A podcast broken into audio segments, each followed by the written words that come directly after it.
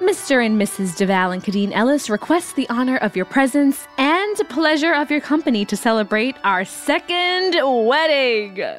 Wait, our what? You know, we're renewing our vows this summer. We've been married for 10 whole years. We've raised three whole boys together, and we've made over 100 videos on our family YouTube. Have y'all seen it?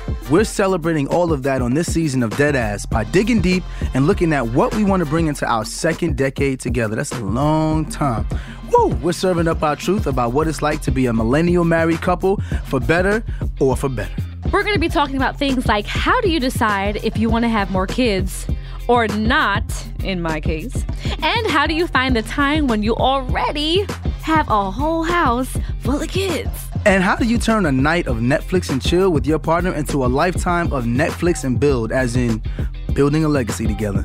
There is no time for Netflix and chilling with everything that we have going on, all right? To follow everything going on with us, with our kids, and with the Ellis Vow Renewal, use the hashtag Ellis Vow Renewal 2020.